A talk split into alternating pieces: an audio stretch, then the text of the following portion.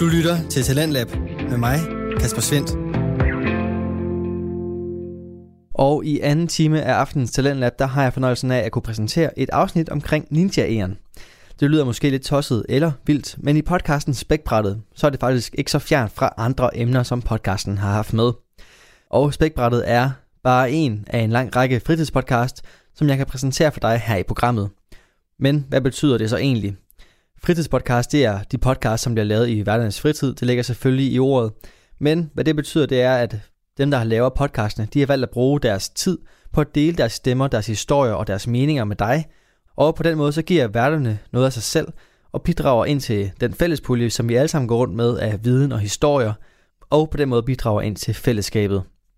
Hvis du har en fritidspodcast, og du har lyst til at dele den og bidrage ind til fællesskabet, så kan du få den sendt her i programmet. Det kan du gøre ved at gå ind på radio4.dk og udfylde en formular, hvor du kan vedlægge et afsnit eller en smagsprøve og sende den ind her til Talentlab. Vi har ingen begrænsninger for, hvad din podcast den kan handle om, for her i Talentlab der vil vi gerne dele det, du har lyst til at fortælle. Der er heller ingen krav til længden på din afsnit, eller hvor tit du sender sådan et. Aftens første podcast, den hedder Skyhugt, og den omhandler faldskærmsudspring. Og værterne i den, Mie og Michelle Årsom, de kan vi egentlig godt beskrive som et par faldskærmsnørder. Og i den næste podcast, der skal du igen lytte til nørder. Det skal du nemlig i podcasten Spækbrættet.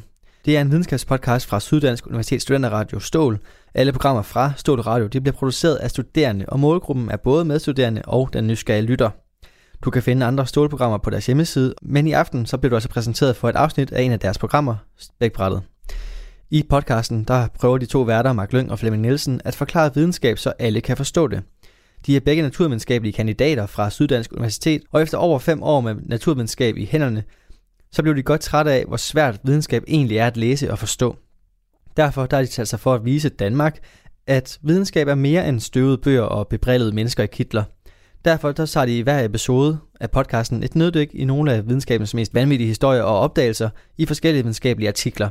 Og her der kan du høre Flemming forklare, hvad præcis en videnskabelig artikel er. Så det vi plejer at gøre, eller det der er formatet af podcasten nu, det er, at vi hver især læser en videnskabelig artikel, og det er vigtigt, at der er tryk på videnskabelig artikel, så det vil sige, at det ikke er artikler fra Fyns Amtsavis eller fra videnskab.dk. Byens Amtsavis. Fordi det er jo de mest interessante artikler, vi kan finde. Præcis. Det er øhm, peer-reviewed videnskabelige artikler, som forskere skriver til hinanden, som vi forbereder os på, og så fremlægger vi dem for hinanden. Og som regel er der nogen, der er sjove. Der er sådan lidt skæve. Nogle af dem er også bare interessante. Det kommer an på, hvor meget vi har forberedt os. Nogle gange så er de ikke så sjove, og det, men det bliver stadig et godt afsnit. Ja. Ja. Det lover vi. Og det, det, der egentlig så er ideen, det er, at vi forklarer dem for hinanden, men også på en måde, så alle andre kan forstå dem. Ja. Så det er på et... Øhm, det er ikke på et videnskabssprog, som sådan. Og det vil vi komme med nogle eksempler på senere, hvordan det lyder, inden vi i gåsøjne oversætter de her artikler. Du lytter til Radio 4. De to værter de tager de her videnskabelige artikler med for at vise, at forskere også får mærkelige idéer i brusebadet. Og i aftenens afsnit, der står den på ninja og slanger. De videnskabelige artikler, som de to værter de bruger i, dat, i den her episode, den kan du finde inde på podcastens egen episodebeskrivelse. Og det er sådan set også generelt for de forskellige afsnit fra podcasten her. I aftens afsnit, der har de to værter begge en videnskabelig artikel med omkring æren. Og så har de også fået noget tilsendt fra en lytter, som får samtalen ind på, hvordan man får malkekøer til at producere mest muligt. Om det er musik, gulderød eller pisk, det kan du høre her i afsnittet af Spækbrættet, en podcast fra Syddansk Universitets Studenterradio Stål med Mark Lyng og Flemming Nielsen. Det er no shit, jeg... jeg Nej. Jo, hvis, der, det er lige siden, jeg har været barn. Hvad? Når de, hvis nogle af de store børn, der mobber mig, kom efter mig og sådan noget, så... jeg kalder dem som mine skrækprutter. De stoppede da ikke med at, med at være efter, der var på grund af det pruttet. Jo, jo. Hvad? Nej, det gjorde de ikke. Det, De, gjorde de de... besvimede. Alle sammen, de faldt i lidt slipstrømmen. det er først efter, at jeg begyndte at lave voksenprutter, at det virkelig er blevet Ja, effektivt. nu, nu er det rigtigt. Nu ja, dør man af det. Ja. Jeg er sådan, for eksempel er jeg meget kilden. Mm. Så er der mange, der har jagtet mig, og synes, altså på gymnasiet og sådan noget, der synes, det var sjovt at fange mig og kilde mig og sådan noget. Jeg mødte mig bare, hver gang det skete. Jeg kunne, ikke engang, jeg kunne ikke engang styre det, altså. Der er nogen, der tisser i bukserne. Jeg prutter i bukserne. det, er fedt. det virker jo. Vi bringer en advarsel. Den følgende podcast handler om vanvittig videnskab. Al forskningen, der præsenteres, er 100% ægte og udført af professionelle. Mark og Flemming står ikke til ansvar for eventuelle misforståelser, men minder jeg om, at de altid har ret. Husk at være dumme.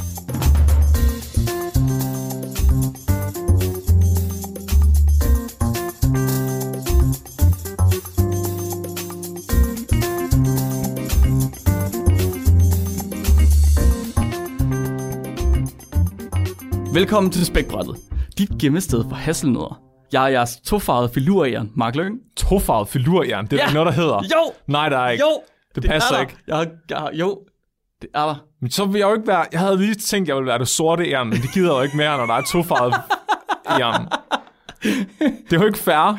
Det er, du, der er ikke noget at gøre, Flemming. Nå, Jeg vandt. et æren. Et æren. Et æren. Om så er jeg bare nøden. Du er nøden, Flemming. Jeg er nøden, Flemming. Mm. Du er nøden, der skal gemmes, Ja, Flemming. nøden, der skal gemmes. Jeg er den der nød fra Ice Age. Ja, den der ødelægger alting. Ja, oh, wow. det blev dybt. Velkommen til, Tak. og hej Flemming. Hej, hej Mark. Det er så dejligt at sidde med dig. Det Ja, kan lige jeg godt måde. lide. Vi skal snakke om æren i dag. Ja, Vi skal snakke om en af de mest nuttede gnavere, som der findes overhovedet. nej. Bortset fra, at alle gnavere er ret nuttede. Har du noget imod æren? Ja, prøv at høre, jeg har det med æren, som du har det med katte. Bah, Jo. nej. Prøv at høre, æren, de er syge i hovedet. Det passer ikke. De har rabies, og de dræber alt, hvad de kommer i nærheden Nej, af. de gør Og ikke. de er mega aggressive. Det passer ikke. Og, ej, det, Det er kun de grå æren, der gør det. er det kun de grå? Ja. De røde og de sorte æren, som vi har i Danmark, de har ingen problemer med noget af det. der. Hvor, hvorfor har du fået så meget autoritet med sådan noget, efter du flyttede sammen med en biolog? Det var som om, Autoritet? Det har autoritet at gøre. automatisk så accepterer jeg bare det, du siger, fordi du bor sammen med en biolog. Skal det også være mig og filosofi så? Fordi jeg er gift med en filosof, så kan jeg bare sige noget filosofisk, og så accepterer du det bare blindt. Jamen, du ved godt, at jeg ikke gør det. Det kommer jeg aldrig nogensinde til. Nå, men så vil jeg ikke acceptere det med ærnene. Men jeg har, jeg har researchet i hvert fald i to timer i går. På æren. Ja, mens jeg læste min artikel. Det kommer faktisk ikke bag på mig. Nej. Men hvorfor, okay, så forklar mig lige, hvorfor at de grå æren er syge i hovedet. Okay, de grå æren, de indvandrer fra USA. De kommer fra USA, og de er lidt større end vores almindelige æren. Og de er faktisk så store, så de kan myrde småfugle. Det vil sige, at det gør de. De æder småfugle og æder deres æg også, ligesom katte gør.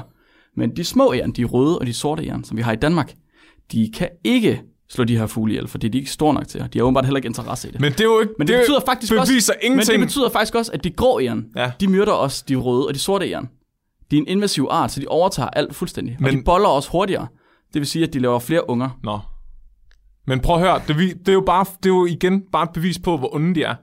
Fordi de De grå æren, den eneste grund til, at de, grå, eller de røde og sorte jern ikke gør det, det er jo bare, fordi de ikke er store nok. det kan du sige om alle dyr. Og hvad er det nu, hvis jeg gør? Vi har, bare, vi har jo bare, os som mennesker, vi har bare fundet en måde at øge vores størrelse på, ø- gøre vores penis længere, end den egentlig er, og så myrde elefanter. Hvad fanden snakker du om? At alle dyr myrder alle dyr, hvis de kan komme til det. Flemming. Er det, det er jo filosofi nu. Åh, oh, fuck. Var det ikke der, jeg havde autoritet? Nej, nu gider, nej, nej, nej, det, det skal vi ikke ind på. Nå. Det skal vi ikke ind på. Hvorfor, okay. hvorfor kan du ikke lide æren? Det forstår jeg ikke. Fordi, ja, det har jeg lige sagt. Det, det er, jeg har også hørt historier om folk, som skyder æren som små, altså med luftbøsser og sådan noget. Jeg forstår det ikke. Der var ikke nogen æren der, hvor jeg er på Torsinge. Jeg har aldrig set æren på Torsinge. Er det rigtigt? Vidste du godt, at på Langeland, Langeland det er sådan et fristed for sorte æren Nå, i Danmark? Fordi i gamle dage, for 11.000 år siden, Flemming, ja. der var Danmark beboet af sorte æren. Kun sorte æren. Men haplotypen for sorte æren, den er... Når man, Recessiv. recessiv, tak. Den er betyder- recessiv. Ja. Det betyder, at den røde, hvad hedder det, den røde farve i pelsen, den dominerer altså over den sorte farve. Så det er ligesom brune øjne og blå øjne. Præcis ligesom brunøjne og Så blå øjne. Mhm. røde æren er brune øjne. Mm. Så over tid i Danmark, så er der altså kommet mange, mange flere røde æren, end der er kommet sorte æren. Bortset lige fra på Langeland, hvor der på et tidspunkt slet ikke var nogen æren. De var alle sammen uddøde. Nå. Og så var der en biolog, der sagde, ha ha ha, så har jeg da en smart idé, så kaster vi da nogle sorte æren på Langeland, og så er det kun sorte æren, der må være på Langeland. Jeg tror faktisk, jeg har set sort æren på Langeland. Ja, der kan du bare se. Nå, så det er faktisk sådan en lille arisk paradis for de der æren. Det er kun dem med blå øjne, der må bo herovre. Lige præcis, det er simpelthen det er fascisme på Langeland for æren. Så en eller, anden, Æren-fascisme. en eller anden dag, så er der et rødt jern, der, s- der s- løber over broen til Langland, og så knaller den bare Men... alle de sorte jern, og så er det ødelagt. Man kan En bare se generation. samtlige bilister på vej over broen på Langeland, de gør alt, hvad de kan for at køre deres røde ære ned. Ej, den løber bare med en kæmpe dolk på. Ah! Dø, æren, dø! Vi skal snakke om æren i dag. Det skal vi, fordi øh, Nicoline, en af vores lyttere, hun har sendt en artikel ind, der handler om, at æren, de, de kan aflytte andre dyr og finde ud af, hvordan deres omgivelser de er på. Og så har vores øh, praktikant Nikolaj været ude og arbejde hårdt for at finde en anden æren-relateret peer-reviewed artikel. Og han har fundet ud af, at øh, æren, de faktisk er ninja-krigere, når der ikke er nogen, der kigger. Æren, ikke? også? Det er det, jeg siger, Flemming. Æren er det sejeste dyr, der findes. Nej. Fuck dig, din høns. Æren. Du... Æren, bror, det er total Mission Impossible. De, de forestiller dig et æren med Tom Cruise ansigt på, og så en sort rullekrav. Det er sådan alle æren, de er. Har du nogensinde set, hvad en høne gør, når den ser kød? Hvad gør en Har du høne, nogensinde hvis den er set, hvad, hvad en hønsegård gør, hvis en af hønsene begynder at bløde? fed? Hvad så? Så æder alle de andre hønsene evne. De er fandme øh, hardcore. Men det er jo bare brutalt. Det er jo barbarisk, Flemming. Ja. Det er jo ikke ninja-agtigt. Det, det er jo ikke Mission impossible det, Det er den reneste form for vold. Men det er jo ikke Tom Cruise. Det er smukt. det er Det er smukt. ikke pakket ind i alt muligt ruskum halløj med at hoppe rundt og, og vifte med sin hale og sådan noget. Det er bare mor. Det er forskellen på os. Det er bare mor. Det er bare godt gammeldags død ved mor. Det er ikke alt muligt andet. Altså s- øh, rabies og, og sådan noget pine og, og tortur. Og det er bare, de, de æder bare hinanden. Der er, no, der er ingen følelser i det, Mark. Har du kigget ind i øjnene på en høne? Der er ingen følelser. Et ikke en æren, arm. et æren, det er, et fucking, det er udspekuleret dyr. Nej, det er ikke. Nu Jo. er det simpelthen stop. Det er udspekuleret på den måde, at det kunne stjæle en diamant fra en diamantbutik. Altså, fordi det er en fucking ninja. Nu, er jeg, hvad snakker du om? Er det en eller anden Disney-film eller sådan noget? Nej, Mission Impossible. Følg nu med. Hallo. Rullekraver. Det er plottet til en Pixar-film, det der. Nej, det... Et æren, der stjæler en diamant. Ja, og Ocean's Eleven også. Men ja, vi er nødt til at have en film om et æren, der stjæler en diamant. Det skal der være. Nej, en høne, Nej. der slår alle ærnene ihjel. Vi ved altså om høns i rullekraver. Det vil bare ikke se lige så godt ud. Kan, okay, kan være skurken være en høne så? Ja, det, ja, det kan vi godt være enige om. Skurken må være en høne. Ja. Jeg har virkelig, virkelig gjort mig umage for ikke at få det her afsnit til at handle om lort. Du er en dygtig mand. Og Og det lykkedes. gjorde det. Det lykkedes. Så ingen lort. Ingen lort i dag. Overhovedet Der er ingen. Overhovedet ingen lort i dag. Er det rigtigt? Ja. Det er jo, det er jo Så jeg kom frem- kontrasten frem. til sidste uge. Jeg kom frem til den eneste måde, jeg kom til at bruge ordet lort på, det var, hvis jeg sagde, at jeg ikke ville sige ordet lort. Så det er det, jeg lige har gjort. Det er meget kreativt. er Flot, meget- ja. flot arbejde. Så øh, Nikolaj, han har fundet den her artikel, vores gode praktikant, han har fundet en artikel, der handler om, at æren faktisk er ninja-krigere. Ninja kriger. Ninja-krigere. Det er det, jeg siger. Det er faktisk ret spændende. Så det, det handler om, det er, at der er nogen, der har observeret, at æren, de kan hoppe på sådan en fuldstændig sindssyg måde, når de bliver bange. Så gør de sådan noget, hvor de faktisk laver en salto, og så basker de sådan helt vildt med deres hale. Okay. Og der er en bestemt type æren, der gør det her. Og den hedder, det er en California Ground Squirrel. Og den laver det her tail flag, som er den her viften med halen. Ah, nice. Man ved ikke rigtigt, hvorfor den gør det. Nå, Fordi det virker bare sådan lidt dramatisk. den er bare, den er ninja for ninjaens skyld. Ja, men det er det. Hvorfor kan den ikke bare løbe sin vej, hvis der kommer en fjende? Det er fordi, at den er så, den har så meget overskud, Flemming. Ja. Det er, det er et overdyr. Et overdyr. Det er et overdyr. Den Prøv skal her. ah, for en fucking show off. den skal vise, hvad den er. Den skal vise, at den er mere end bare en rotte. Det, og det gør den, ja. Ja. vil jeg sige. Det gør Okay, den. Og jeg har det er set, der er nogle videoer, øh, både fra den her forskningsartikel, men også bare generelt øh, på YouTube, Mhm. mm-hmm. af æren, der, der laver den her manøvre, de her ground squirrels. Og det, det ser faktisk ret vildt ud, og man har, man har filmet dem i sådan nogle high-speed kameraer, hvor man kan se det i sådan slow motion, hvordan de bare... Altså, der kommer en, øh, en af deres naturlige fjender, det er klapperslangen. Aha. Og hvis der kommer en klapperslange hen til dem, så laver de det her hop, lige så snart de opdager klapperslangen. Okay. Og det undrer virkelig forskere, hvorfor de gør det her. Hvorfor er de nødt til at lave en salto og baske med halen? Ja. Hvis ikke det bare er for at være ninja for ninjaens skyld. Præcis. Ja. Altså, Jeg kan godt se fordi, det. hvis jeg havde været et æren, og der var kommet en klapperslange, så havde jeg været fucking out of there. Men der er så nogen, der mener, at det her hop, det her ninja-spring, det handler faktisk om at advare andre æren om, Nå. at der er klapperslanger, Nå. men også at advare klapperslangen om, at du skal ikke fuck med mig. Du skal ikke fuck med mig, jeg du... kan karate. Jeg er æren. Ja. Og det har de så vil undersøge.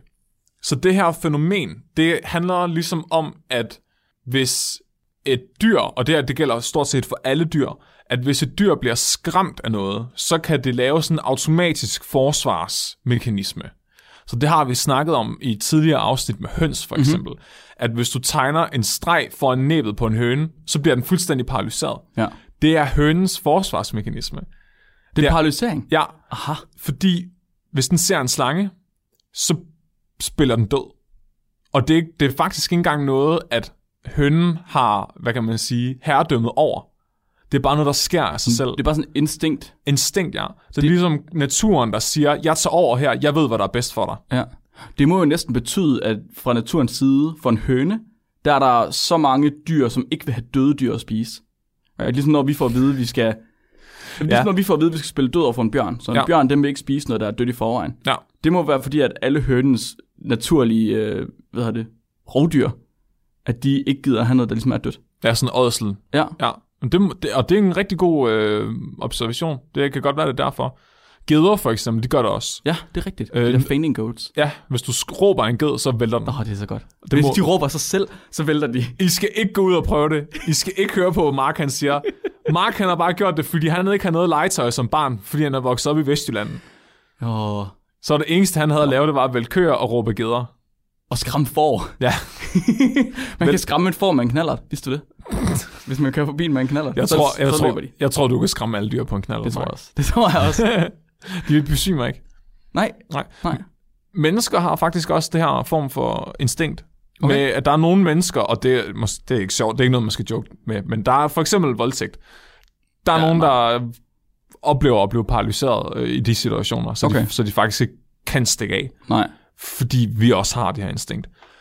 Der er så den modsatte svar på at blive paralyseret, det er, i stedet for at gå amok, for at skræmme fjenden væk. Så hvis man nu forestiller sig, at den fjende, man har i naturen, det rovdyr, der jager en, i virkeligheden er ligeglad med, om du er et ådsel, Mm-hmm. Ja. så vil det jo være meget mere effektivt at skræmme. Og, og jeg tænker, det er for eksempel derfor nogle mennesker, der instinktivt skriger, Åh, oh, ja. når de bliver bange for noget, for at skræmme det væk. Ja. Ja, for der er ret mange rovdyr, der også bliver bange, når der ligesom kommer høje lyde. Ja, løver for eksempel, ja. Ja. de øh, bliver skræmt ved lige inden, at de springer, hvis at man råber af dem. Nå, det er ret fedt. Det ja. kan jeg godt lide. Ja, Så der, det, det er sjovt, at naturen har fundet på de to fuldstændig modsatte forsvarsmekanismer. Enten så fryser du, eller også så går du bare græssat Ja. og vifter med arme og ben og skriger alt du kan. Det er jo fight or flight. Det, og det er sjovt. Og der er også, altså så er der, så er der fucking fireben, ikke? Som bare, som bare har lavet deres helt egen gren af det her. Som bare siger, fod, hvad gør jeg? Jeg smider min hale som en distraktion. altså, det, og der, er- det er der faktisk rigtig mange øh, forskere, der har forsket i, i de her forsvarsmekanismer. Ja. Forsvarsinstinkter. Der er Okay. rigtig mange af dem, der handler om fireben. Nå, Der smider deres haler. fordi det er så atypisk, eller hvad? Fordi det er så nemt at se det, det der foregår. Åh, oh, okay, ja. fordi du ved, at det er, det er noget, der sker instinktivt, og du, det er meget nemt at definere. Så du kan ligesom bruge øh, firbenene som modelorganisme Ja. til at studere forsvarsmekanismer. Og det har man gjort. Okay, Der er rigtig mange af referencerne i den her artikel, som handler om mennesker, der skræmmer firben, for at se, hvad de gør, når de smider halen. Ja. fedt. Så, men i, det her, i den her, der vil de så undersøge, om den her, den her, de gør med at springe op og vifte med halen, altså mm-hmm. det er de ret overbevist om, at det er en, en af de her form for instinktive forsvarsmekanismer. Okay. Men de vil gerne vide, om det også er fordelagtigt for klapperslangerne, at de gør det her. Aha, Så de argumenterer for, at der er en fordel ikke kun for dyret, som bliver skræmt ved at skræmme fjenden væk, men der også er en fordel for rovdyret, at den spyttedyr gør det. Fordi så får rovdyret ligesom at vide, jeg er opmærksom på, at du er her. Vi alle, vi andre er opmærksom på, at du er her. Det er ret pinligt, det her. Hvad med du bare gå hjem? Det er deres teori. bare tabt. Ja, fordi, ja, og præcis, fordi hvis nu, at den bare løber, så kan det jo godt være, at klapperslangen tror, nå, okay, det kan være, at det var fordi, der var noget andet, der skræmte den. Ja, Eller ja. det kan være, at den ikke har opdaget mig, men at den bare, du ved, hører den lyd. Ah, okay, ja. Men når den gør det der pis der, med at lave en baglæns skrue salto, mens den vifter med halen, så, så ved klapperslangen godt, hvad der foregår. har sådan rimelig avanceret øh, respons. Ja, det ser sindssygt ud. I skal, ja, vi lægger videoen op Ja, på det gør vi. Facebook, Ja, ja, så ja. kan I se den. Bestemt. Så gå ind og følg os på Facebook, hvis I vil se den. Så det de gør, de har opsat et eksperiment, hvor de vil undersøge, om klapperslanger giver op på at jage æren, hvis at de er i områder, hvor ærerne de gør det her. Aha. Eller om de bliver hængende. Fordi nogle gange, det er ikke altid ærerne, der gør det her, nogle gange så stikker de altså også bare af. Så det de har gjort, det er, at de har fundet et område, hvor de ligesom har kunne afgrænse det, hvor de ved, der både er klapperslanger og ærn. Og så har de fanget 22 af de her klapperslanger. Og så har de indopereret dem med sådan nogle GPS-sensorer. What? Ja, så de ved, hvor de befinder sig henne. Så er, det, så er det super nemt at følge efter dem. Ja, det er meget avanceret af biologer, det her. Det skal jeg love for. Det er next level at følge efter dyr. Og så har de filmet de her interaktioner mellem æren og klapperslanger, og så har de set, giver klapperslangerne op efter, at ærerne de har lavet de her ninja-hop. Okay. Og det fandt de ud af, at det gør slangerne faktisk. Er det rigtigt? Så slangerne, de forlader de områder, hvor ærerne, de laver de her hop. Men hvis ærerne ikke laver hoppene, så bliver de der. Nå. Så det er faktisk en måde, at ærnene ikke kun skræmmer klapperslangen på, men det er også en måde, hvorpå de advarer hinanden og siger til klapperslangen, vi ved, du er. Ja. Du skal ikke fuck med os. Ja. Ja. Jeg, jeg henter min fætter. Og så kunne man tænke, hvorfor gør de det så ikke hver gang? Hvorfor gør de det ikke bare hele tiden? Men Ja. ja. så vil det ligesom miste sin effekt. Fordi så vil, klapper, så vil klapperslangerne ikke længere kunne vide, om de er bullshit eller ej, og så vil de begynde at blive i området. Ja, det vil nødt til at være en form for pavloviansk respons, ikke? Jo. De, de, de er nødt til at associere det med, at der er mange æren til stede, og ikke bare, der er et æren. Jamen, det er også så, at du ved, det er det Peter, der råbte, ulven kommer. Ja. Så slangen også ved, at når den rent faktisk gør det, så mener den det. Fordi hvis klapperslangen begynder at få en eller anden anelse om, at det der æren, det bare gør det hele tiden, ja. så kan det godt være, at den bliver i området alligevel. Ja, klart. Ja, så det er derfor, de gør begge dele. At de både løber, og de laver de her ninja hop. Mm, okay. De fandt også ud af, at der var en sammenhæng mellem, at ærnene, de, altså hvor tæt de var på ærnene. Så jo tættere slangen var på ærnene, når de blev opdaget, jo større var sandsynligheden for, at ærnet ville lave det her hop. Og det tænker jeg egentlig, det giver meget god mening. Ja. De har så lavet et studie på et andet tidspunkt, også et senere studie. Okay. Altså så det første studie. Ground squirrel tail flag displays alter both predatory strike and ambush site selection behaviors of rattlesnakes. God. Ja. Den er fra 2012, og den er udgivet by the Royal Society of Biology, og er lavet af Department of Zoology for Biodiversity Research Center, University of British Columbia, Vancouver, British Columbia, Canada. okay. De har lavet et andet, anden undersøgelse også, hvor de kigger på, om ærnene så også gør det her med, at de ikke bare hopper hele tiden. Ja. Så det, de har gjort, det er, at de har lavet... Har du nogensinde set det der snake in a can legetøj? Ja. Hvor du åbner den, og så springer der sådan nogle kunstige slanger ud. Er det pisseuhyggeligt? Ja, dem har de sat op ude i naturen. og i stedet for, at det er en slange, der kommer ud, så er det bare sådan en trommestik-agtig ting. Altså, der er Ja. sådan en blød dut på enden. Sådan en falsk slange, eller hvad? Ja, det er sådan en korkprop på en pind Aha. Aha. eller sådan noget. Så når ærerne, de gik i nærheden af den, så ville den springe ud. Okay. Og så har de filmet ærenes reaktion på, at den her korkprop hopper ud. Og så har de set, om der er forskel på, om det er et æren, der lige har været i nærheden af en klapperslange, eller om det er et æren, der ikke lige har været i nærheden af en klapperslange. Ah. Så hvis ærerne, de kun laver det at hoppe, når de er bange for klapperslanger, så når korkproppen kommer ud, så vil de løbe almindeligt, hvis de ikke har set en klapperslange. Mhm. Mm-hmm. Hvis de lige har set en klapperslange, så vil de lave det der ninja hop, når korkproppen kommer. Okay. Fordi så er de nemlig på duberne, Ja. ja. så ved de, at der er en klapperslange i nærheden. Okay. Og det viste sig, at det gjorde de faktisk. Okay, så det passede.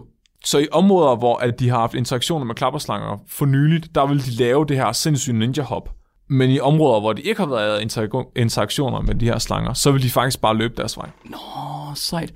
Det får mig til at tænke på, kan vide, om de altid reagerer med at løbe væk første gang, de ser en klapperslange. Nå, så anden gang laver de hoppet. Det Det... er anden gang, de laver hoppet. Ja, det kan godt være.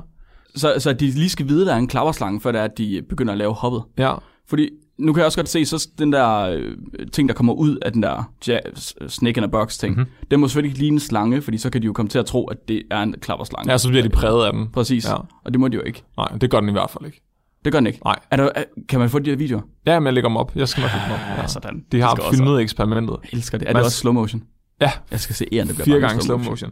Det er En, en, en ting her til sidst, der, som de også undersøgte, det var faktisk, at ærnenes haler, de, når de hopper, så laver de sådan, at deres temperatur stiger. Sådan, så de laver mere infrarødt lys. What? Ja. Og man mener, at det er fordi klapperslanger, de ser i infrarød. What? Så når de laver det her med halen, så er det faktisk, så maskerer det dem. Sådan så at klapperslangen vil bide efter halen, i stedet for at bide efter ærnets krop. Gee, what? Er det ikke sejt? Det er mega sejt. Og man tror, at det er derfor, fordi andre slanger, der ikke ser infrarød, der gør de det ikke. Er det rigtigt? Mm-hmm. Fuck, det er cool. Hvordan, hvordan ved de det? Hvordan har man fundet ud af det? Hvorfor? Hvordan? Hvordan? Når er du blevet så glad for æren? Det, ah, det har det altid været for mig. Du har bare ikke vidst det, for vi har ikke snakket om æren. Det er derfor, det var godt, der kom et afsnit om æren. Derfor du har sådan en I love æren trøje på altid. Ja, altid. Hele tiden. det har en busket hale. Ja, ja. Det, er- men hvordan har biologer nogensinde fundet ud af, at de stiger i temperatur, når de gør det? Det er et godt spørgsmål. Jeg har, jeg, hvem var den første, der opdagede det? Og hvad gjorde han hende? han, den, er, altså, han har nok bare været meget tæt på den, da han fulgte efter den. han kunne mærke varmen. Og så har han bare lige fået brændt øjenbrynen af. Uff, det er det der æren, der har lavet en salto. Kan vi vide, hvor- hvor, ved du, hvor meget varmere den bliver? Nej, det, det her står der ikke noget om. Men Men, det er nok til, at den går efter halen, i stedet for efter kroppen. det mener man, ja, at det er nok til, at det kan være en distraktion. Så må det jo næsten være, det må være næsten lige så varmt, som kroppen er. Eller varmere. Eller varmere. Det er jo, ja, det er jo Det er virkelig underligt. feber i halen. Det er jo sindssygt. Det er jo... Det må jo næsten være fra bevægelsen, at den laver, at der, at der kommer varmeenergi, ikke? Jo, jo, jo. Altså, jo. At, men det, er- ja, det er skørt. Og de fandt også, de fandt også ud af, øh, og det er lidt grotesk, men de fandt ud af, at klapperslangerne, de var fucking ligeglade, hvis det var børneæren. Åh, Hvis det var børneæren, der lavede det her hop, så blev de i området. var der noget tidspunkt, hvor de her klapperslange, de gik efter æren, altså bed efter æren, der lavede hoppet? Ja, det var der. Okay. Og hvis at det var hoppet, de lavede det der særlige hop, Ja. så var det kun... Der står faktisk, hvor mange gange de fik fat i dem. Gør det det? Ja. Der står, at slangerne, de, altså når de var inden for 12 cm af ærnet, Mhm. hvis ærnet lavede det her hop, så var det kun 80% af gangene, nej undskyld, så var det 80% af gangene, at ærnet de slap væk. Hvis Aha. Aha. de ikke lavede det her med halen, så var det kun halvdelen af gangene, de slap væk. Wow. Ja, Signifikant, eller ja, ja altså det er signifikant. sådan? Ja, de har lavet en Fishers exakt test. Sådan. Men det, vil- altså, det vil sige, åh, altså, altså de bed efter ærnet, ikke? Så Ja. ja. det er ikke nødvendigvis, at ærnet døde. Det var mere om slangen, den nåede at bide efter ærnet, eller om den overhovedet gad bide efter ærnet. Okay. Ja, Sådan, ja, ja. Der står struck, det er sådan, jeg ser det. ja, det må være at, at, at, stra- ja, at gå efter æren, det ja, tror jeg, du er ret i. Flem, Hvad er din, øhm, hvad er din pendant til den her? Hvad, hvad, hvad gør du, der minder om ærenets ninja? Jeg prutter. Du prutter. Jeg, pr- jeg har altid skrækpruttet. Du, du, ja. Hvis der er nogen, der kommer efter mig, så slår jeg en dødbringende prut. Det kan jeg godt lide. Og hvad og virker det? Det gør det. Men De, hvad? Du har også engang, du har rimelig mange gange pruttet, mens jeg har været her. Ja. Er det fordi, du er bange for mig, eller er det sådan... Ja, du har sådan en meget maskulin aura. Nå, men det kunne også være, at du havde flere former for prutter. Det er sådan fight or flight. Jamen, det er, jamen, det er min øh, romantiske prut. Nå, det er romantiske. Atmosfæreprutten. Det er kærlighedsprutten. Men det er faktisk re- altså, jeg, det er no shit, jeg... jeg Nej. Jo, hvis, der, og det er lige siden, jeg har været barn. Hvad? Når de, hvis nogle af de store børn, der mobber mig, kommer efter mig og sådan noget, så... Pff. jeg kalder dem som mine skrækprutter. De stoppede da ikke med at, med at være efter, der var på grund af det pruttet. Jo, jo. Hvad? Nej, det gjorde de ikke. De, Det, gjorde de. de besvimede. Alle sammen, de faldt i lidt slipstrømmen. det er først efter, at jeg begyndte at lave voksenprutter, at det virkelig er blevet effektivt. Ja, nu, nu er det rigtigt. Nu ja, dør man af det. Ja. Jeg er sådan, for eksempel er jeg meget kilden. Mm. Så er der mange, der har jagtet mig, og synes, altså på gymnasiet og sådan noget, der synes, det var sjovt at fange mig og kilde mig og sådan noget. Jeg mødte mig bare, hver gang det skete. Jeg kunne ikke engang, jeg kunne ikke engang styre det, altså. Der er nogen, der tisser i bukserne. Jeg prutter i bukserne. Men det, er fedt, det virker jo. På, Jo, jo. Jo, jo. altså, Altså, altså, ja, ja. På, når de har prøvet det nok gange, så finder de ud af, at det ikke er sjovt for nogen af os. For nogen af jer. Du skal måske bukser, ja. Ja. og det skal de også. Og så skal min mor ud med rene bukser til mig, og så kommer hun og skælder Ah. dem ud. Og... Ja, det er så træls. Det er træls, at blive skældt ud af Flemmings ja. mor. Det har hun ikke lyst til. Vi mennesker gør det hele tiden. Vi lytter til menneskerne omkring os på toget. Børn forsøger at høre deres forældre skændes. Og ansatte lytter til deres chefer, når de snakker i telefon. Aflytning, eller eavesdropping på engelsk, altså det at lytte til en samtale i hemmelighed, det kommer af helt almindelig nysgerrighed. Det kommer af, at vi er nysgerrige. Vi vil gerne vide, hvad der er, der sker rundt omkring os. Men udover, at det stiller vores nysgerrighed, Flemming, så kan det også give os vigtig information, som ikke nødvendigvis er- er tiltænkt os. Det er derfor, at du lytter til din chef, når der han snakker i telefon, Flemming. Du skal vide, om det er dig, der bliver fyret. Gør du også sådan noget? Nej, dig, Flemming. Du gør. Er jeg den eneste, der gør det? Du Ah. er den eneste, der gør jeg det. troede, alle andre også gjorde det. Nej, nej, nej. Jo, Nå. jo, men på en anden plan. På et andet plan. De andre, de lytter til deres forældre, der skændes. Nå, Ja. Men ved du hvad, Flemming? nej. Det er ikke kun mennesker, der har det sådan. Det har dyr også. De lytter også til hinanden. Dyr lytter også til hinanden. Og ikke åh, bare lytter, nej. men aflytter hinanden. Fuck. Altså, lytter til information, som ikke nødvendigvis er tiltænkt dem. Kan vide, kan vide, at mine høns har hørt mig sige om dem. Ja, ja. Der er... Ah, kun gode ting. Bagtale, det er en dårlig idé, Flemming, hvis ikke man er langt nok væk fra hønsegården. Det er derfor, de er så bange for trillebørn. Ja. Så jeg har en artikel med fra Nicoline i dag, der hedder Eavesdropping Grey Squirrels Infer Safety from Bird Chatter. Den er fra i år, september 2019. Den er rigt- helt, helt, helt ny. I den her artikel her, der kigger de på, hvordan grå æren i USA, de kan opnå sikkerhed, eller f- f- føle sikkerhed ved at lytte til fugle omkring dem. Og hvordan fugle, de snakker sammen omkring dem. What? Det var sådan en internet, eller sådan en alarm. Fuldstændig. Det er naturens øh, Turing-alarm. Det er, ja, det er fugle nemlig. Og det, hvor der, men, men ved du, hvad det sjove er? Fordi der er rigtig, rigtig meget forskning, der kigger på alarmkald. På når dyr, de skriger. Hvordan reagerer, Ah! Ja, hvordan reagerer andre dyr så? sådan der. Er det, så, er det ved at slå en skrækprut, eller er det ved at ikke reagere overhovedet? Sk- Ej, jeg skrider, det gider jeg ikke der. Og der findes rigtig mange dyr, der reagerer på hinandens alarmkald, men der findes ikke særlig mange dyr, der reagerer på andres sikkerhedskald eller sikkerhedssnak. Nå, Det er lidt specielt, fordi fugle de har en tendens til, hvis de har hørt et eller andet farligt, så stopper de bare med at sige noget fuldstændig. Nej. De skal jo gemme sig. Så det går ikke, at de begynder at sidde og snakke om, hvad de fik at spise i går til, til frokost, hvis det er, at de skal gemme sig fra en hø. Jeg fik orm! Jeg fik orm! Jeg fik orm! Hold nu kæft, Henning! Fugle, de har det med at snakke helt vildt, og det, øh, det gør de, når de føler sig sikre. Og det er ret brugbart at have de her fugle, der har øjne i himlen, og der lytter ret godt, og så samtidig snakker til at være en teorialarm ja, for de her æren. Og det er blevet vist i øh, andre studier, i nogle få andre studier, S- som jeg sagde, der var mest med alarmkald, men der er også nogle få andre studier, hvor øh, det er blevet vist, at dyr de godt kan opfange sikkerhedssnak. Men her der er det altså dyr, der er tæt sammen rent økologisk set. Biologisk, økologisk set. juridisk set. Juridisk set. Statistisk set er de tæt på hinanden. Objektivt set. Ja. Fordi de her dyr, det er sådan nogle dyr, som, øh, som går sammen, altså så vandrer de sammen lange strækninger, eller også så samler de mad sammen eller et eller andet. Det vil sige, de er ret tæt beslægtede på en eller anden måde. Så de har testet, øh, der har de for eksempel testet spætter, de har testet øh, dværgmanguster, og de har testet frøer. Og i alle de her tilfælde, der kan dyrene bruge andre arter til at tolke sikkerhed. Men kun arter, som de er tætte med. Arter, som de lever sammen med, eller Nå. no. samler føde sammen med. Okay. Hvilket giver mening. Altså du, så de fleste dyr, de vil, de, når de har en form for øhm, forhold til et andet dyr, så er det et dyr, som de har et tæt forhold med. Mm-hmm. Det er ikke sådan, at de bare lytter til, hvad der sker omkring dem, og så bruger det. Det, det er der det- faktisk ikke særlig mange dyr, der gør. Det er kun deres homeboys. Kun deres homeboys er lige In the præcis. hood. Lige præcis. Men det her, det her Mission Impossible æren, de kommer ind. Åh, fordi Gud. de kan simpelthen ikke nok med, at de laver de sygeste ninja- ninja-angreb, hvis de endelig bliver opdaget. Så kan de simpelthen, de har intelligence ud over det hele. De har deres Nej. små, små spurve, de lytter til, for at finde ud af, om der er fare på færre. De, de, de caser jointet, inden det er, de går ind. De ved simpelthen, hvad der skal ske. Det er ligesom styr på det. Game of Thrones. Totalt. Prøv at, de er jo ikke store hjerner. Prøv at hele deres hoved, det er bare øjne. De har fucking store hjerner, Flemming. De har Du skal bare ikke de komme der her. enorme øjne Ved du der. hvad? Det er, fordi de ikke har brug for store hjerner. Nå. Det har lige så store hjerner, du har, Flemming. Nå, wow. Ja. De er nemlig, de er nemlig rigtig seje, de her æren. Du blev faktisk lidt ked af det. Undskyld, Flemming, det mente jeg ikke. Nu skrækbruddet er. Så i det her tu- studie her, der vil de gerne finde ud af, om æren de kunne det her med at lytte til andre fugle f- øh, for at, for at hvad, finde sikkerhed. Fordi det var kun en hypotese, de havde indtil nu. Så forskerne her, de tog ned til en park. De havde en højtaler med, og de havde godt gang gå på mod med. De afspillede optagelser af et område i nærheden, samme område, men i det her område var der enten fugle til stede eller ikke fugle til stede. Så de kunne altså få kvider, fuglekvider i den ene optagelse, og den samme baggrundsstøj, som de havde i den anden optagelse på nummer to. Så de har samme baggrundsstøj, men i den ene optagelse har de fuglekvider. Og ikke nok med det, så havde de også købt sig til, et, par- øh, til tre optagelser af en hø.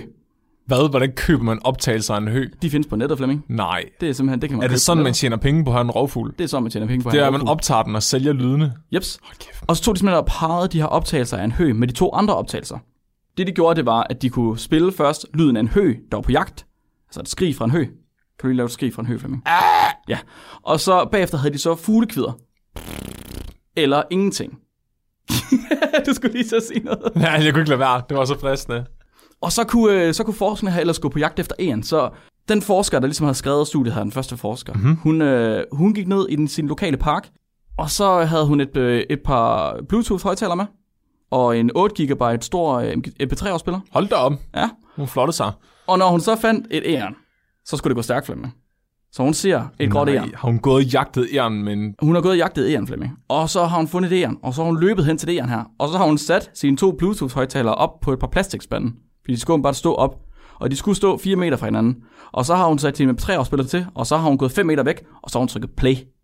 Fordi æren, de er kloge, Flemming. De kunne se, hvis det var hende, der trykkede play. jeg var fandme også kravlet op i træet, hvis jeg havde set en biolog komme og gøre det der. Jeg var bare sådan, no fucking way, I'm out of here. I 25% af tilfældene, ikke? der nåede de ikke at spille hele stykket på 3 minutter færdigt for ærenet. Fordi det simpelthen begyndte at kede sig og gik væk. Wow. Wow. Det er ikke første gang, vi har haft nogle biologistudier, der har været så kedelige for dyrene, at de er skrevet eller faldet Nej, i det søvn. er det, det, er det Det er faktisk, faktisk ret normalt. Det er faktisk ret normalt. Jeg tror ikke, det har været kedeligt for hende her, Marie, som hun hedder, som har Nej. stået for, for studiet. Fordi hun har fandme haft travlt. Men så har det Eam bare kunnet sidde og kigge på hende. Ah, det gider jeg sgu ikke, det der. Farvel. Farvel. Nu, jeg, jeg går op og spiser en nød.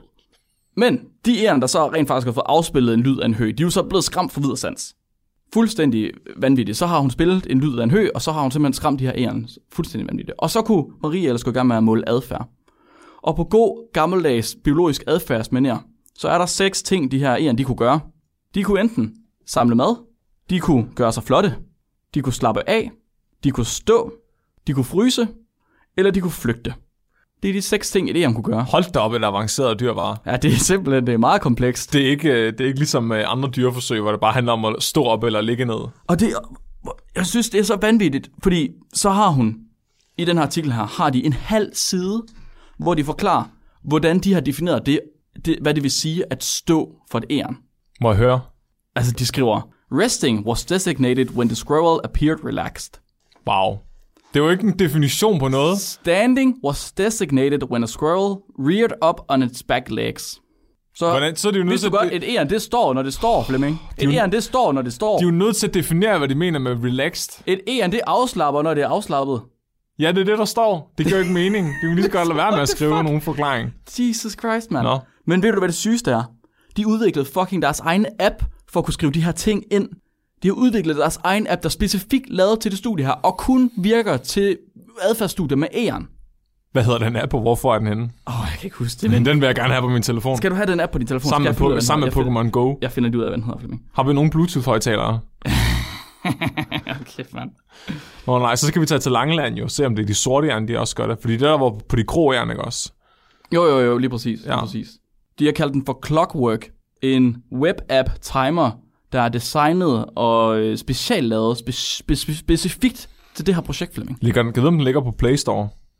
Jeg ved ikke. Der står en web-app, så det kan godt være, den ligger på internettet i stedet for. Det Åh oh, gud, kan godt øh, være, de ikke har lavet... De har ikke engang været så seje, at de kunne lave en, øh, en app.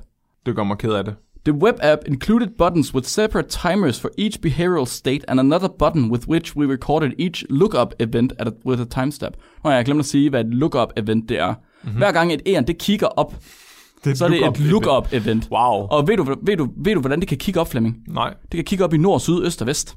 Det er et lookup event. Så Maria, hun har kigget på adfærd for æren. Hun har skrevet det ind i sin fine app.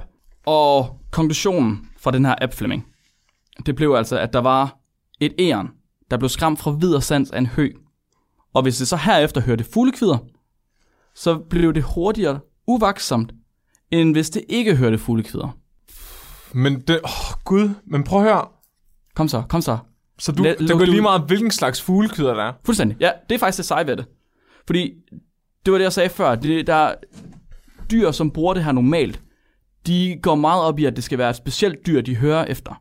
At de lytter til. Det skal være en bestemt form for fugl, fordi den kender de i deres øh, sang. Right? Men her, der er en, de er faktisk ligeglade. De kan høre alt fuglekæder. Så det er ligesom, hvis man har børn, og der bliver stille, Ja, så ved man, det er fordi, de er i gang med noget, de ikke skal. præcis. Det er samme med fugle, når de er stille, så ved man, at høen kommer. Præcis, Flemming. Ah, Okay. Præcis, fuldstændig rigtigt. Det giver mening. Så ærerne, de har ligesom, de har hørt den her hø her, og så går de, åh, oh, okay, hvad fuck sker der? Hvad fuck, skal jeg dø nu? Og så, hvis der så bagefter kommer fuglekvider, så er de sådan, ah, okay, fuglen er ikke så bange, så skal jeg heller ikke være så bange. Ah, Det hele er okay. Alt er okay, Flemming. Jeg går ind og stjæler en diamant. men er det ikke dem, der æder, æder fuglene også? Så vil fuglene, Jo, det er ikke- rigtigt. vil fuglene så ikke altid være stille, hvis de ser de der gråjern også? Det er faktisk et godt spørgsmål, jo. Fordi det er dem, der æder Ja. fugle. Det kan være, der er nogle større fugle, som er mere eller mindre ligeglade.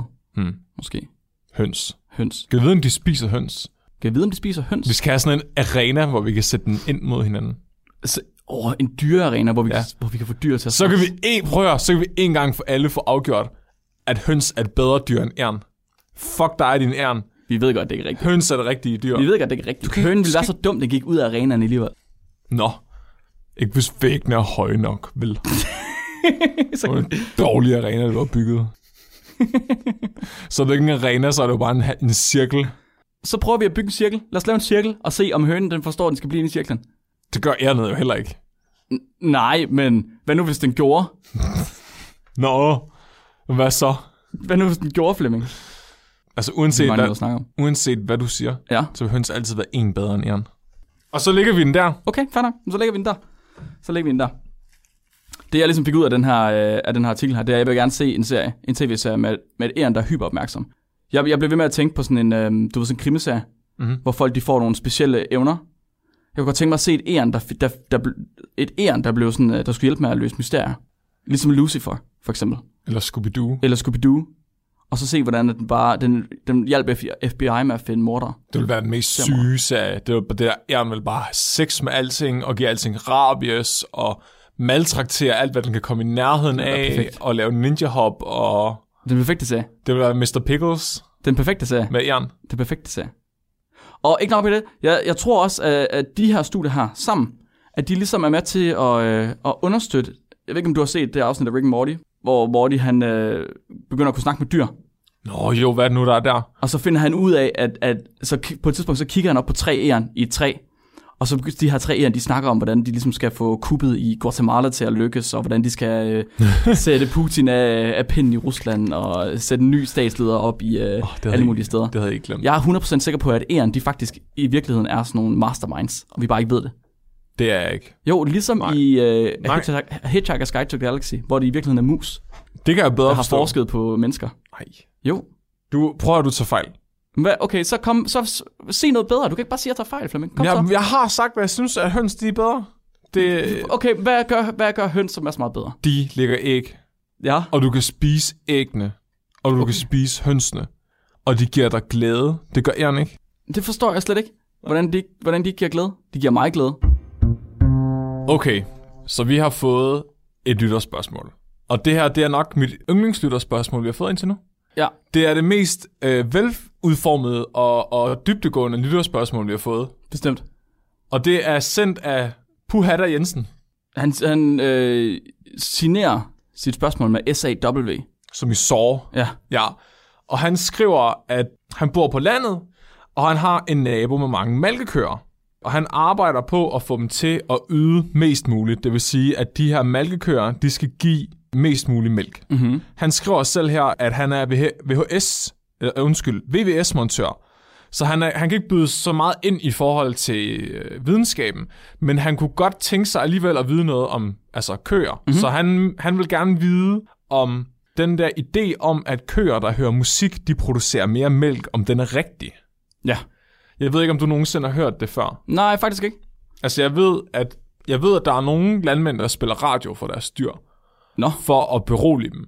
okay. Fordi de bliver roligere, når de kan høre menneskestemmer. Er det rigtigt? Ja, fordi, men jeg ved ikke, om det nogensinde... Altså, det er ikke, lige netop det, det ved jeg ikke, om det nogensinde er blevet undersøgt videnskabeligt, men det er sådan en konsensus, der er omkring rigtig mange oh, landmænd, at hvis du spiller radio for dine din dyr, så øh, slapper de mere af.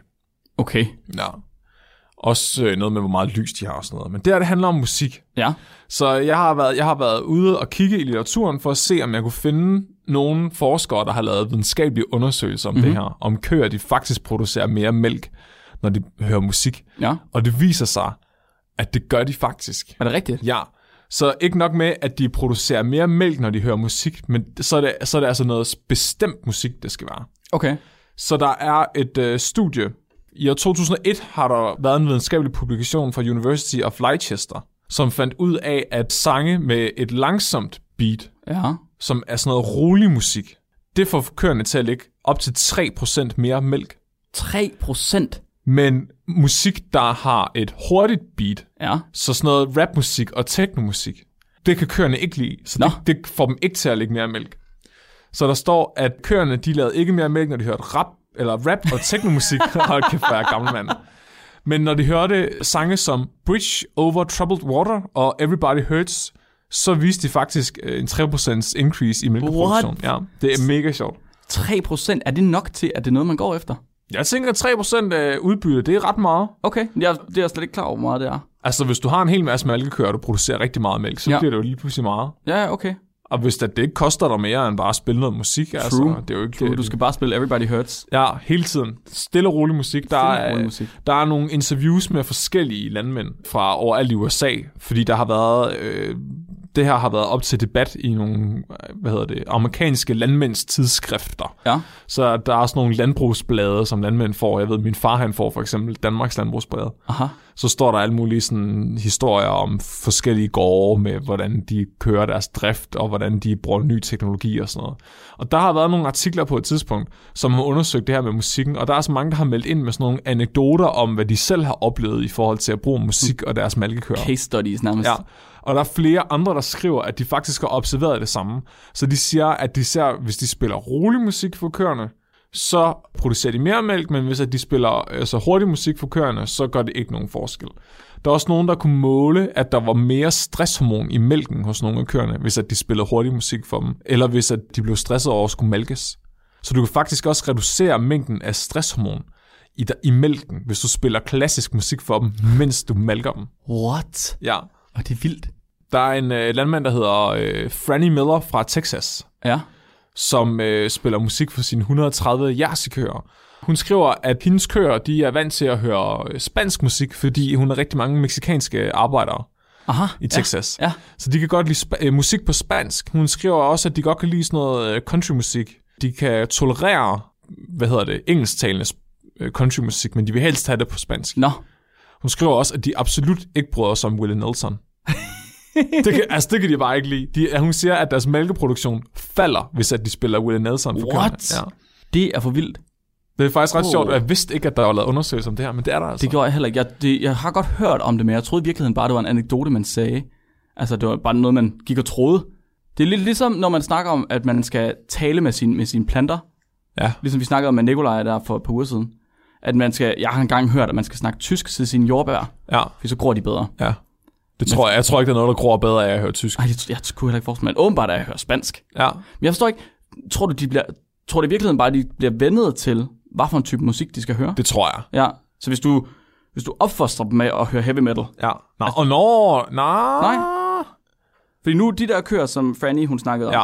de vil gerne høre spansk musik. Ja. Og de kunne slet ikke lide Willie Nelson. Men hun sagde også, at det skulle være sådan noget rolig musik. Okay, Altså, det skulle være rolig musik, Nå. og de kunne bedst lide spansk. okay.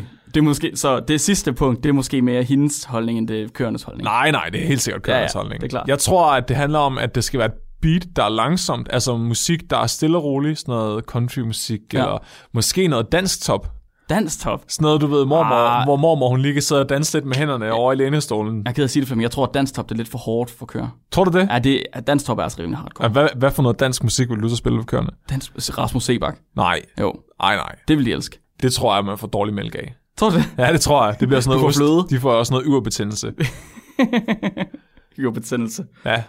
Ej, det tror jeg. Jeg tror, jeg, det bliver ren fløde, det hele. men jeg kunne også godt tænke mig at vide, hvis du spiller heavy metal, om det så bare kommer ost ud af patterne på dem. Eller... Direkte. Ja, og bare det sådan, bliver, de står og frie. ryster så meget, Ja. ja. at det gæ- gærer fra øh, ind i ørerne på dem. Men der må næsten også være noget med, at de vender sig til nogle bestemte sange. Ja, ikke også? Jo. Så nu bliver der sagt rolig musik, så everybody hurts, men der er rimelig stor forskel på, på det og på klassisk musik. Right? Nu sagde du, at man kan spille klassisk musik for dem, når de bliver malket, for at de også bliver roligere. Nå ja, der er jo selvfølgelig noget klassisk musik, der er sådan af, hvad kan man sige, Men jeg tænkte også, om ikke de kan høre forskel på, at det er to forskellige typer musik. men er beatet ikke det samme? Er der nødvendigvis et beat i klassisk musik? Nej, det er selvfølgelig rigtigt. Der er et tempo, Ja. men jeg ved ikke, om der er et beat. Nå, men vi er musikeksperter. Ja, Ej, jeg vil sige, jeg synes, jeg kan godt forstå, hvad folk siger, når de mener rolig musik. Og så, Eurodance, det må være, det, det passer lige til hjerterytmen, det er sådan noget, sådan folk, de kan følge med til. ja, men altså, hvis du kommer op i sådan noget techno noget, så bliver det jo også dårligt for kørendes mælk. Det er lidt ærgerligt, fordi at, Ja. ja. altså, jeg forestiller mig, og det ved jeg ikke, om det er bare en fordom, jeg har, men nu, nu er jeg selv vokset op med køer. Min far havde køer, der var barn, Mhm. og mm-hmm. jeg, jeg kender nogle kobønder i familien og sådan noget. Og sådan, den nye generation af kobønder, Mhm. det, der er altså mange af dem, der hører teknomusik. Ja, det kan du have ret i. Der er ikke så mange af dem, der har rolig musik. Nej, Det kan være, at vi skulle til at have noget countrymusik øh, genindført ja, det bliver de jo nødt til. til bønderne. Det Ja. bliver vi nødt til. Og Countrymusik sørg til for køer. at høre dansk musik til danske køer, til den danske mælk. Hvad var det, uh, Puhatter da, eller hvad, hvad man nu skal kalde ham så over? Han, øh, han havde en naburger, som var bonde, komand. Jo, det er hans, hans dygtige nabo, står der, Ja. ja. som har mælkekøer. Ja. Så vidt jeg lige kan læse, så, siger, så står der, at naboen er ikke så overbevist om, at musik det fungerer. Men det kan, man, det kan du så også sige til ham, Puhatter da, at det, det gør det. Ja, altså, at øh, han faktisk kan få 3% mere mælk, hvis han spiller rolig musik for dem. Ja. Da han skal spille Birte Kær. Birte Kær? Ja. Det tror du ikke, det er for voldsomt? Ah, Birte Kær. Det er ikke Everybody Hurts. Candice. Ah, det er altså også, der er altså der for meget- er der for meget swing jeg, i? Jeg tror altså, det er for meget, øh, det er for meget øh, Eurodance. Hvad vil du så sige? Det skal være noget helt stille og roligt. Det skal næsten være sådan noget violinspil eller sådan noget. Nej. Jo, jo. Det, det, var- du har selv lige sagt det. Nå. Du har selv lige sagt det. Find noget kedelig musik at spille for køerne. Ja, så laver noget- det 3% mere Det skal være sådan noget, som, som folk de hører på en regnværsdag. Når du i enhver film, hvor der er vand på ruden, og man kigger ud af den, der er der altid baggrundsmusik, som skør den der. Kan man ikke bare skrue ned for tempoet på heavy metal eller teknomusik? Jo, jo, jo. jo. Så det bliver sådan noget dæmonisk. Altså, det lyder også lidt ligesom en ko. Så kommer der bare, altså der kommer dæmoner ud af patterne på køerne. Men det giver mening, det vil lyde ligesom en ko. Altså, de der lyde, køer laver. Hvad hvis, hvad hvis du så kommer til at sige til den, at dens mor er grim? Hvad? Hvis det lyder På som kosprog. Ja. Nå, hvis de misforstår det. Ja. ja det er selvfølgelig ikke så godt. Men uh, tak for dit uh, spørgsmål, Puhada. Ja, eller tusind, tusind Sår. Ja. Det, uh, skriv endelig ind med flere ko-relaterede spørgsmål, eller hønserelaterede spørgsmål. Dem er jeg også meget interesseret i at svare på. Nu har jeg jo ekspertviden om høns. Det må også godt handle om æren. Nej, vi vil ikke have nogen spørgsmål om æren. Jeg synes, det er okay, det handler Ikke, ikke, om vi æren. vil heller ikke have flere artikler om æren. Åh, oh, okay. Nå, Ikke mere æren. nå, Nej, okay. det går ikke. Hvad hvis jeg sætter begrænsning på dine høns? Okay, jeg vil have... For hver gang du snakker om æren, så vil jeg have et helt afsnit om høns. Hold da op. Ja. Det synes jeg er voldsomt. Sådan er det. Det, det, ja, dine krav er så høje, Flemming. Ja, men jeg ved det. Juridisk set, så er det sådan der. Hold da op. Jamen, det kan jeg godt se. Det kan jeg godt se. Men så er det sådan, det må blive jo. Ja. Så er det sådan, det må blive. Jamen, øh, tusind tak, fordi I hørte med til det eneste æren-afsnit, der nogensinde kommer til at være på spækbrættet, ifølge Flemming. Jeg vidste ikke, du havde så meget imod æren. Jamen, Ah, jeg kan ikke lide ham. Jeg forstod det ikke. Hvorfor sagde du ikke det, inden vi gik i gang? Hvis du bare havde sagt det, Flemming. Du har aldrig, prøv at, høre, du har, det har jeg aldrig stået på dig i at snakke om katte, for eksempel. Nej, men det er jo fordi, at det er sjovt at snakke om katte, fordi de er dumme. Det er æren jo også. Nej, de er ikke. Du bliver, Mark, accepter det nu bare. Nej, det, øh, det, det er de ikke. Nå. Det er de ikke. Men øh, husk at gå ind og kigge på Facebook, fordi så lægger vi videoerne op med de der æren, der hopper. Jeps. Der bliver præcis. skræmt af korkpropper og klapperslanger. Åh, oh, det er perfekte, perfekte videoer. Det Og lyder når godt. du alligevel er inde på Facebook, så gå lige ind og like os. Mhm. Og del vores opslag for pokker. Ja, Og det lyder nice. skriv til os på Messenger, fordi der svarer vi rigtig hurtigt. Ja. Den gør der vi. mailadresse, vi har, den ved jeg ikke, hvor tit den bliver tjekket. Jo, jo, jo, jeg tjekker den. Der Nå. er også nogen, der skriver ind til os øh, på mailadressen. Nå, nå, jamen, ja, så det bliver jeg også ved med det. Ja, gør det, endelig. Næste uges afsnit, det bliver sjovt nok den 24. december, hvis I skulle være i tvivl. Og det er en julespecial. En julespecial. En julespecial, der skal handle om jul. Nej. Hvor vi får en julegæst ind, som også var vores julegæst Sidste Julemanden. år. Det er julemanden. Ej, så kan I sidde og høre det afsnit, mens I venter på, at I må pakke gaverne op. Det synes jeg er en rigtig god idé. Spil. Sammen med jeres Ja. ja. bedstemor. Mens I nej. sidder og, sidder og laver marcipangrise og Hvad hvis det handler om lort? fletter jule. Ja, jamen, det prøver det handler altid en lille smule om lort. Ej, nu har vi fået snakket så meget om lort sidste Det synes jeg gang. også. Lad os snakke om noget jul i stedet ja. for. Det synes jeg er en god idé. Er vi klar til dagens dyrefakt? Ja. Okay. Så, det skulle handle om æren. Men når man søger på dyrefacts om æren, så kommer der sådan nogle åndssvage facts frem. Om hvor Ærenet er- frygteligt det er. Ærenet... Hold nu kæft, Flemming. Der kan Du man bare kommer se. snart ked af det. Det er rigtigt. Du kommer snart ked af det. D- Sådan nogle åndssvage facts om, at æren er 25 cm lang, eller deres hale er lige så lang som deres krop, eller de kan hoppe så og så langt. Og det er jo ikke sjovt. Det er jo ikke et godt fact. Det er jo, kan man jo lære i en børnebog. Det er ikke det, vi skal kigge på. Så i stedet for, Mhm. så skal du høre en meget tragisk historie. En meget tragisk fact. I 2013, der måtte myndighederne lukke ned for lejrpladser i Los Angeles National Forest, fordi de fandt et inficeret æren. Og det her inficerede æren, det render altså rundt med en infektion, som slog en 15-årig dreng fra Kyrgyzstan ihjel.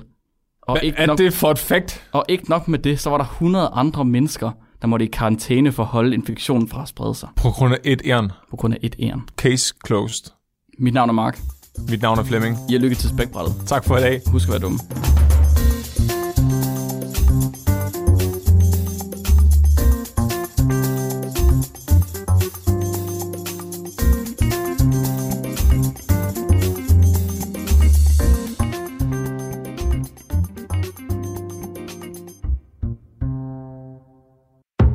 Radio 4 taler med Danmark.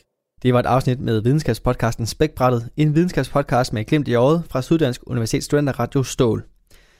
Værterne bag den, de hedder Mark Lyng og Flemming Nielsen, og de er begge to videnskabelige kandidater fra Syddansk Universitet, som altså efter over fem år med naturvidenskab i hænderne, blev godt træt af, at videnskab var svært at læse og forstå.